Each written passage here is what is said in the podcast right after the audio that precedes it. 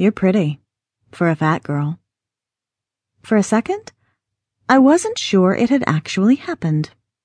An insult is one thing, but that kind of compliment is like getting hit in the face with a baseball. You feel the impact, but then you go numb, and you're never quite sure if something's broken or not. But no blood gushed down my face, and when my vision cleared from the cloud of disbelief, I could see none running down his face either. He didn't know it, but today was his lucky day.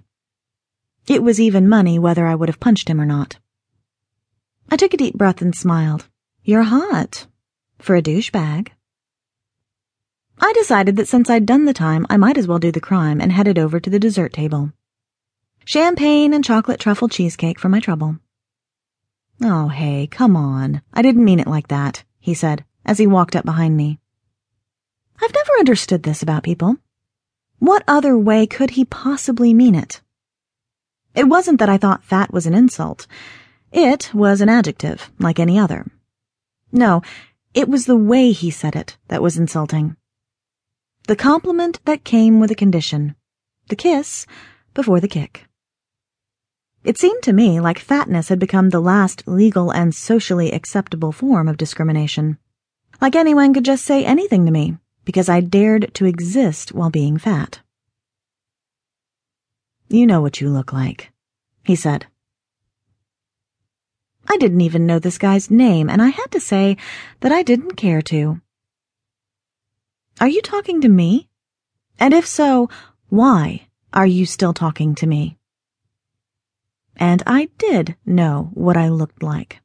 I was five foot ten and a size 26 with triple D breasts that looked amazing in my cherry print pinup dress, which complemented my victory rolled hair, my half sleeve of tattoos, and my Kat Von D lipstick in Oh My Goth. Yeah, I knew what I looked like. I looked fucking fabulous. Because you're pretty. For a fat girl, I added. There, I fixed that for you. Okay, so maybe that didn't come out the way I meant it. I'm pretty sure it did. I grabbed a flute of champagne and scanned the crowd for April. It was her birthday, and she was the only reason I'd bothered to show up to a party at. I looked around for the name of the restaurant. Somewhere I couldn't pronounce, let alone afford. Look, I was just startled. I've never been attracted to a woman like you before. I've never been attracted to a man like you. That was a lie. I'd spent my teen years pining over guys like him. Perfect smile, broad shoulders, chiseled jaw. The standard football player boy next door type who only went for size zero blonde cheerleaders. I had no reason to set myself up for that kind of disappointment. Can we start over? I'm Gavin. I finally turned to look at him. He seemed sincere. I'd done my own share of tripping over my tongue, and I guess the least I could do was agree. That didn't mean I had to like him, or talk to him, or even go home with him. It was just a conversation.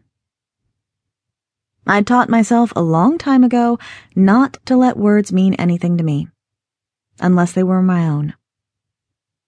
I'm Claire. I know. He looked sheepish. April and I worked together at Bosch. Oh, sweet Jesus.